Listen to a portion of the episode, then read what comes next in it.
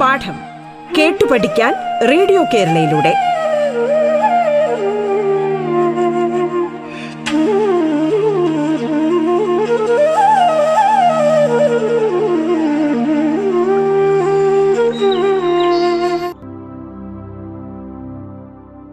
നമസ്കാരം. ഞാൻ മുഹമ്മദ് ബഷീർ നെരിക്കുനി. കോഴിക്കോട് ജില്ലയിലെ സേതു സീതാറാം സ്കൂളിലെ അധ്യാപകനാണ് ഞാൻ. 9ാം ക്ലാസ്സിലെ IT പാഠപുസ്തകത്തിലെ അക്ഷരനിവേശത്തിനു ശേഷം എന്ന രണ്ടാമത്തെ അധ്യായമാണ് ഇന്ന് നമ്മൾ ചർച്ച ചെയ്യുന്നത്. പ്രിയപ്പെട്ട കുട്ടികളെ, ലോകം അനുനിമിഷം മാറിക്കൊണ്ടിരിക്കുകയാണല്ലോ. ദൂരവും സമയവും തീർക്കുന്ന അതിർവരമ്പുകൾ അതിവേഗം മാഞ്ഞുകൊണ്ടിരിക്കുകയാണ്. വിവരവിനിമയ സാങ്കേതികവിദ്യയുടെ അനന്ത സാധ്യതകൾ അസാധ്യമെന്ന് കരുതുന്ന പലതിനെയും സാധ്യമാക്കിക്കൊണ്ടിരിക്കുകയാണ്. പുത്തൻ സാങ്കേതിക വിദ്യയുടെ ഫലമായി ലോകത്തിലെ പരന്നു കിടക്കുന്ന അറിവിനെ ക്ലാസ് മുറിയുടെ 4 ചുവരുകൾക്കുള്ളിലേക്ക് കൊണ്ടുവരുവാൻ നമുക്ക് സാധിച്ചിട്ടുണ്ട്. കോവിഡിൻ്റെ ഈ സവിശേഷ സാഹചര്യം ക്ലാസ് മുറിയെ തന്നെ നമ്മുടെ കൈക്കുമ്പിളിലേക്ക് കൊണ്ടുവന്നു.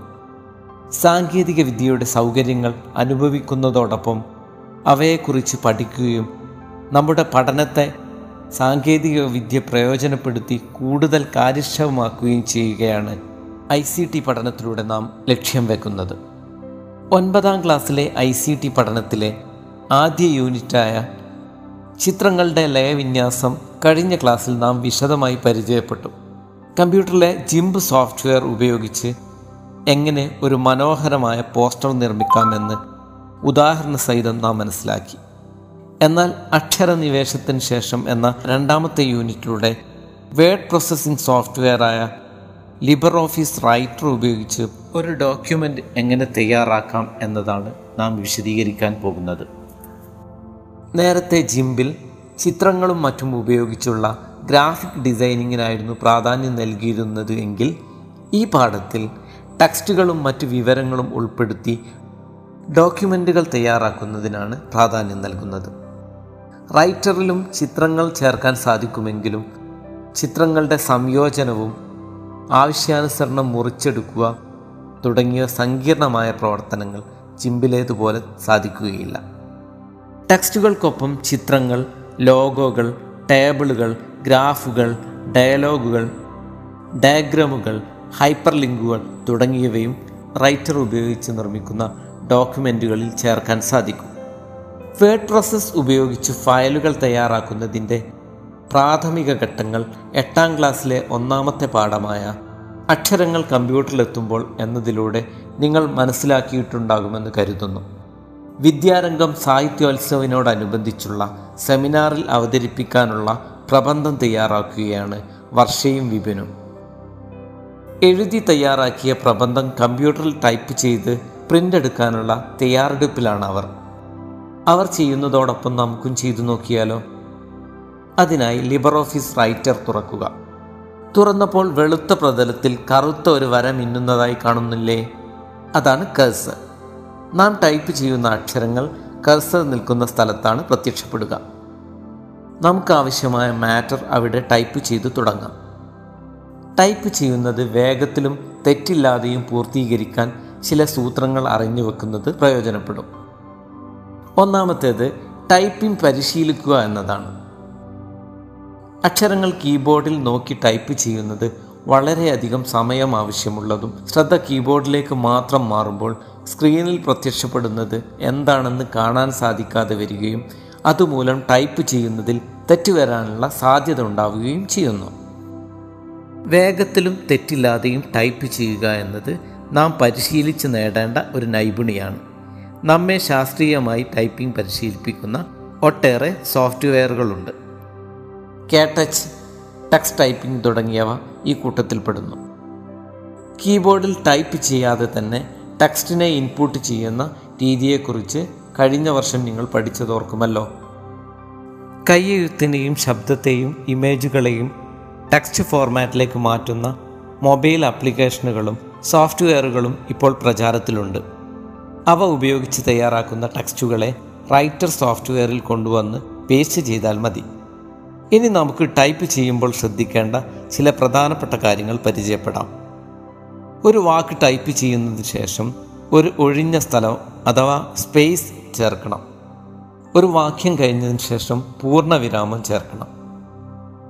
അതിനുശേഷവും സ്പേസാണ് ചേർക്കേണ്ടത്. ഒരു വരി പൂർത്തിയായാൽ അടുത്ത വരിയിലേക്ക് തനിയെ തന്നെ മാറും. എന്നാൽ ഒരു ഖണ്ഡിക പൂർത്തിയാക്കിയാൽ അടുത്ത ഖണ്ഡികയിലേക്ക് മാറാൻ എൻ്റർ കീ അമർത്തണം. ടൈപ്പ് ചെയ്യുമ്പോൾ സ്വാഭാവികമായും തെറ്റുകൾ വരാൻ സാധ്യതയുണ്ട്.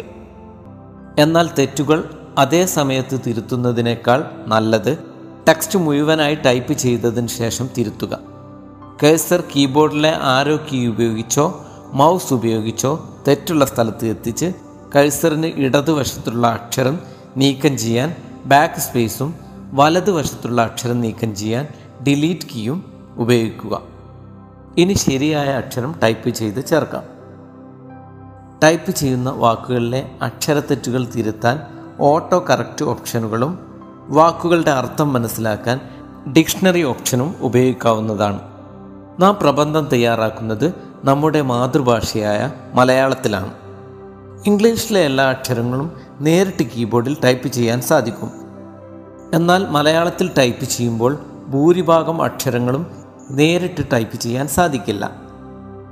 ഇംഗ്ലീഷിൽ ഒരു കീ ഒരക്ഷരത്തെ മാത്രം സൂചിപ്പിക്കുമ്പോൾ മലയാളത്തിൽ ഒരു കീ പൊതുവെ രണ്ട് അക്ഷരങ്ങളെ സൂചിപ്പിക്കുന്നു.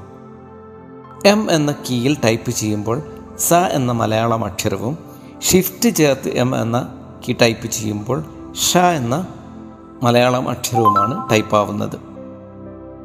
എന്നാൽ കൂട്ടക്ഷരങ്ങൾ ടൈപ്പ് ചെയ്യുന്നതിന് രണ്ടിലധികം കീകൾ ടൈപ്പ് ചെയ്യേണ്ടി വരും.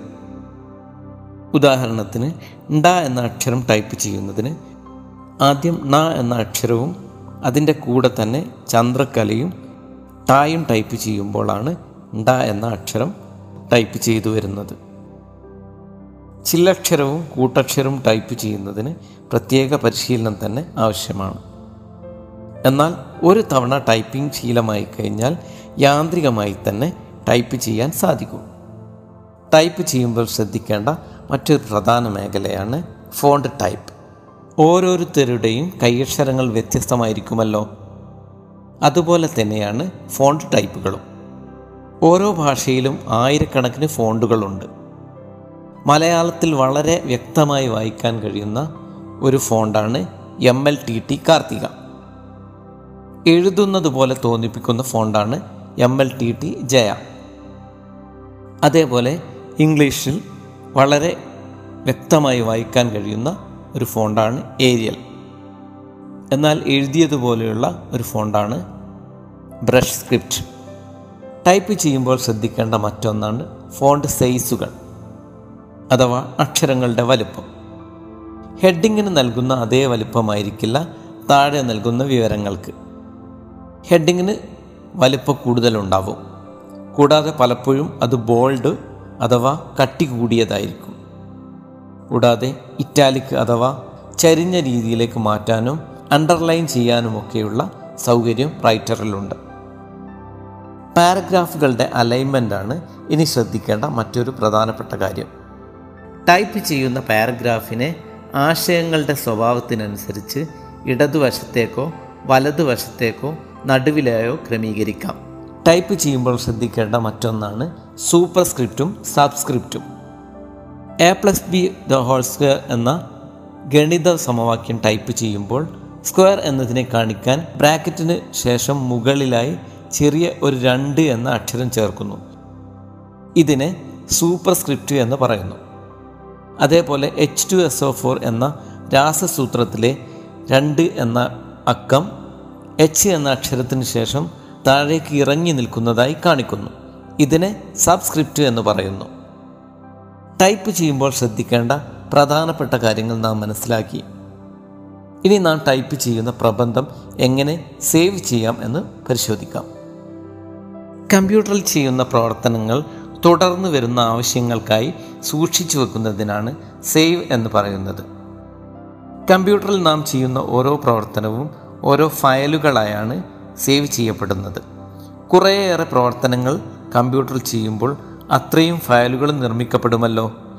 ഈ ഫയലുകളെല്ലാം പിന്നീട് ഉപയോഗിക്കണമെങ്കിൽ അവ ശരിയായി ക്രമീകരിച്ച് സൂക്ഷിക്കേണ്ടതുണ്ട്. അതിനുള്ള സംവിധാനമാണ് ഫോൾഡറുകൾ. ഒരു ഫോൾഡർ താഴെ പറയുന്ന രീതിയിൽ നിർമ്മിക്കാം. ഫോൾഡർ നിർമ്മിക്കേണ്ട സ്ഥലത്ത് മൗസ് പോയിൻ്റർ എത്തിച്ച് വലതു ബട്ടൺ ക്ലിക്ക് ചെയ്ത് ന്യൂ ഫോൾഡർ സെലക്ട് ചെയ്യുക. തുടർന്ന് വരുന്ന ജാലകത്തിൽ ഫോൾഡറിൻ്റെ പേര് കൊടുത്ത് ക്രിയേറ്റ് ക്ലിക്ക് ചെയ്യുക. ഫോൾഡർ തയ്യാറായി കഴിഞ്ഞു. ഫോൾഡർ തുറന്ന് അതിൽ ആവശ്യമെങ്കിൽ ഉപഫോൾഡറുകളും നിർമ്മിക്കാനാവും. ഒരേ വിഷയത്തിലുള്ള പല ഫോൾഡറുകൾ തരംതിരിച്ച് സൂക്ഷിക്കാൻ ഇവ ഉപയോഗിക്കപ്പെടുന്നു. നാം ഇപ്പോൾ നിർമ്മിച്ചുകൊണ്ടിരിക്കുന്ന ഫയൽ സേവ് ചെയ്യാൻ ലിബർ ഓഫീസ് ജാലകത്തിലെ ഡൗൺ ആരോ ബട്ടൺ അമർത്തുക.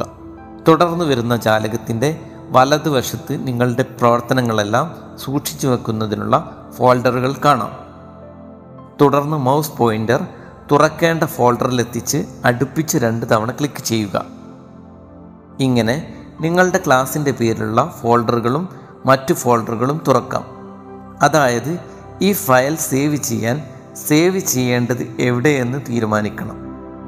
സ്റ്റുഡൻറ്റ്സ് വർക്ക്സ് 9 എന്ന ഫോൾഡറിൽ നിങ്ങളുടെ ക്ലാസിൻ്റെ പേരിലുള്ള ഉപഫോൾഡറിലെ ഡോക്സ് എന്നതിനകത്താണ് ഫയൽ സേവ് ചെയ്യേണ്ടത്.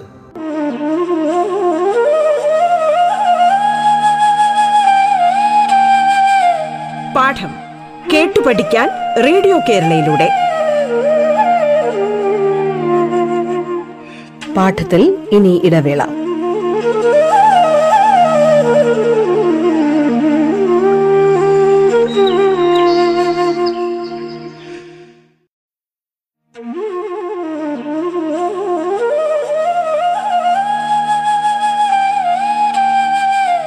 പാഠം കേട്ടു പഠിക്കാൻ റേഡിയോ കേരളയിലൂടെ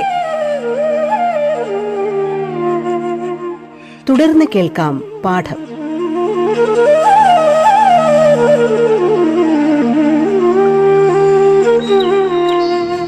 ഞാൻ മുഹമ്മദ് ബഷീർ നെരിക്കുനി. കോഴിക്കോട് ജില്ലയിലെ സേതു സീതാറാം സ്കൂളിലെ അധ്യാപകനാണ് ഞാൻ. 9ാം ക്ലാസ്സിലെ IT പാഠപുസ്തകത്തിലെ അക്ഷരനിവേശത്തിനു ശേഷം എന്ന 2ാമത്തെ അധ്യായമാണ് ഇന്ന് നമ്മൾ ചർച്ച ചെയ്യുന്നത്.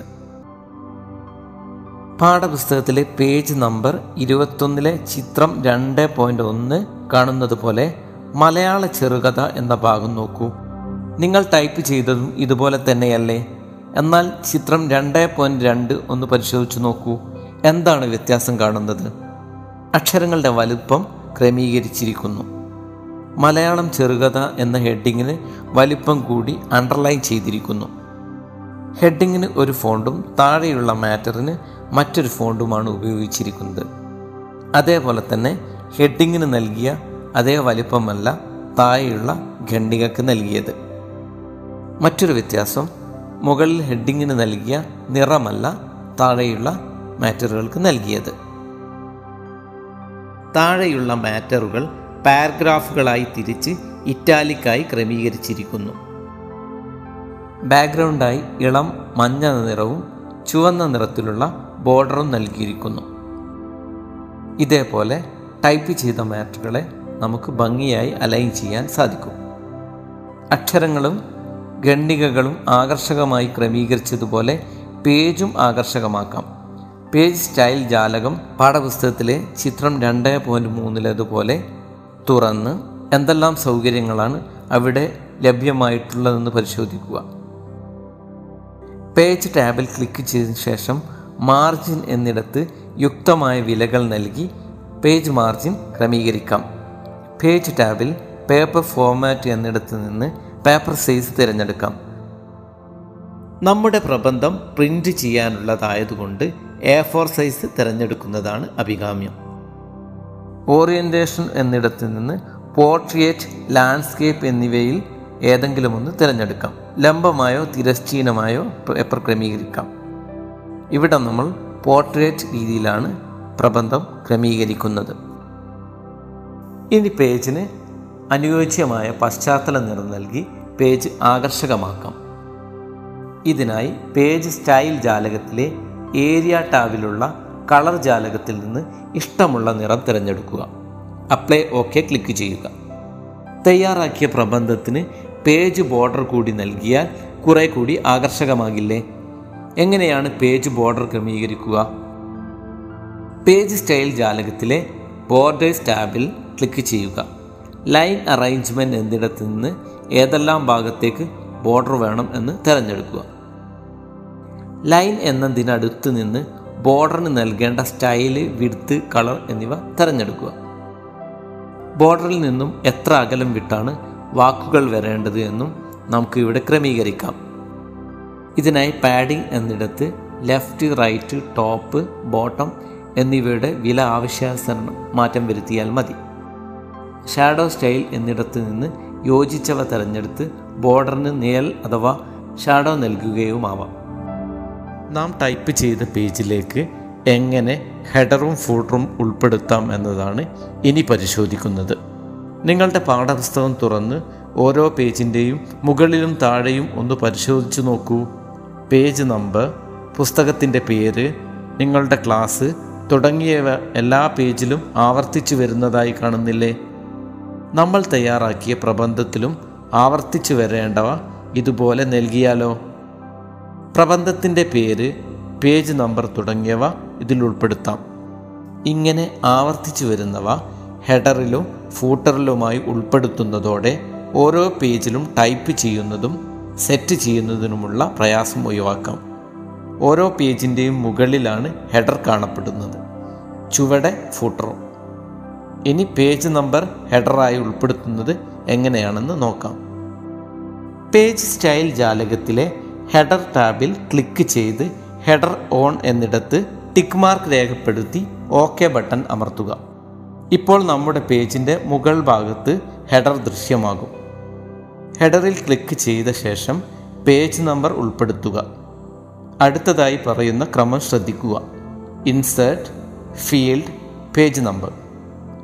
ഓരോ പേജിലും പരിശോധിച്ചു നോക്കൂ. എല്ലാ പേജിലും പേജ് നമ്പർ വന്നിട്ടില്ലേ? ഇതുപോലെ ഫൂട്ടറായി നിങ്ങളുടെ പ്രബന്ധത്തിൻ്റെ തലക്കെട്ട് ഒരു പേജിലും സ്കൂളിൻ്റെ പേര് അടുത്ത പേജിലും ഉൾപ്പെടുത്തുക. ഇങ്ങനെ വ്യത്യസ്തമായ കാര്യങ്ങൾ ഫൂട്ടറായി ഉൾപ്പെടുത്തുന്നതിന് എന്തെങ്കിലും പ്രയാസം അനുഭവപ്പെടുന്നുണ്ടോ? ഫൂട്ടർ ടാബിൽ ക്ലിക്ക് ചെയ്ത ശേഷം same content, left and right pages എന്നയിടത്തെ ടിക്ക് മാർക്ക് ഒഴിവാക്കുക.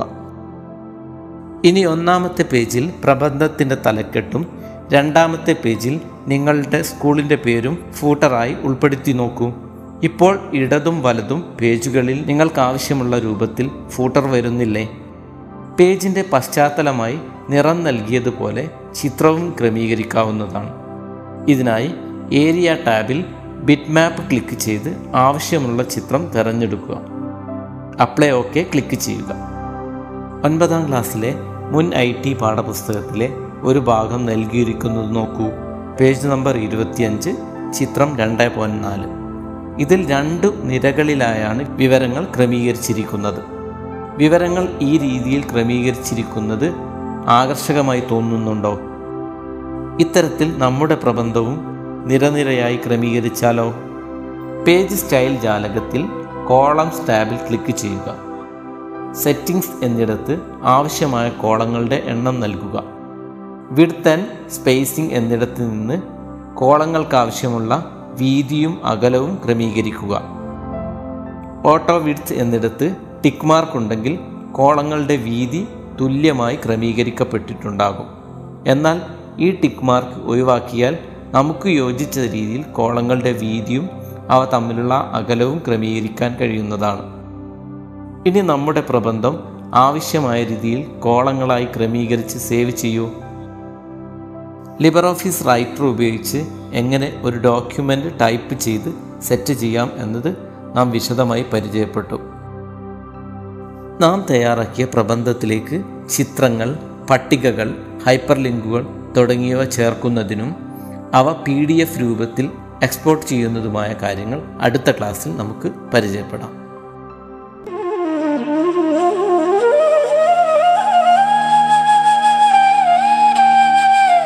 പാഠം കേട്ടു പഠിക്കാൻ റേഡിയോ കേരളയിലൂടെ പാഠത്തിന്റെ ഇന്നത്തെ അധ്യായം പൂർണ്ണമാകുന്നു. ഇനി അടുത്ത ദിവസം കേൾക്കാം. നമസ്കാരം.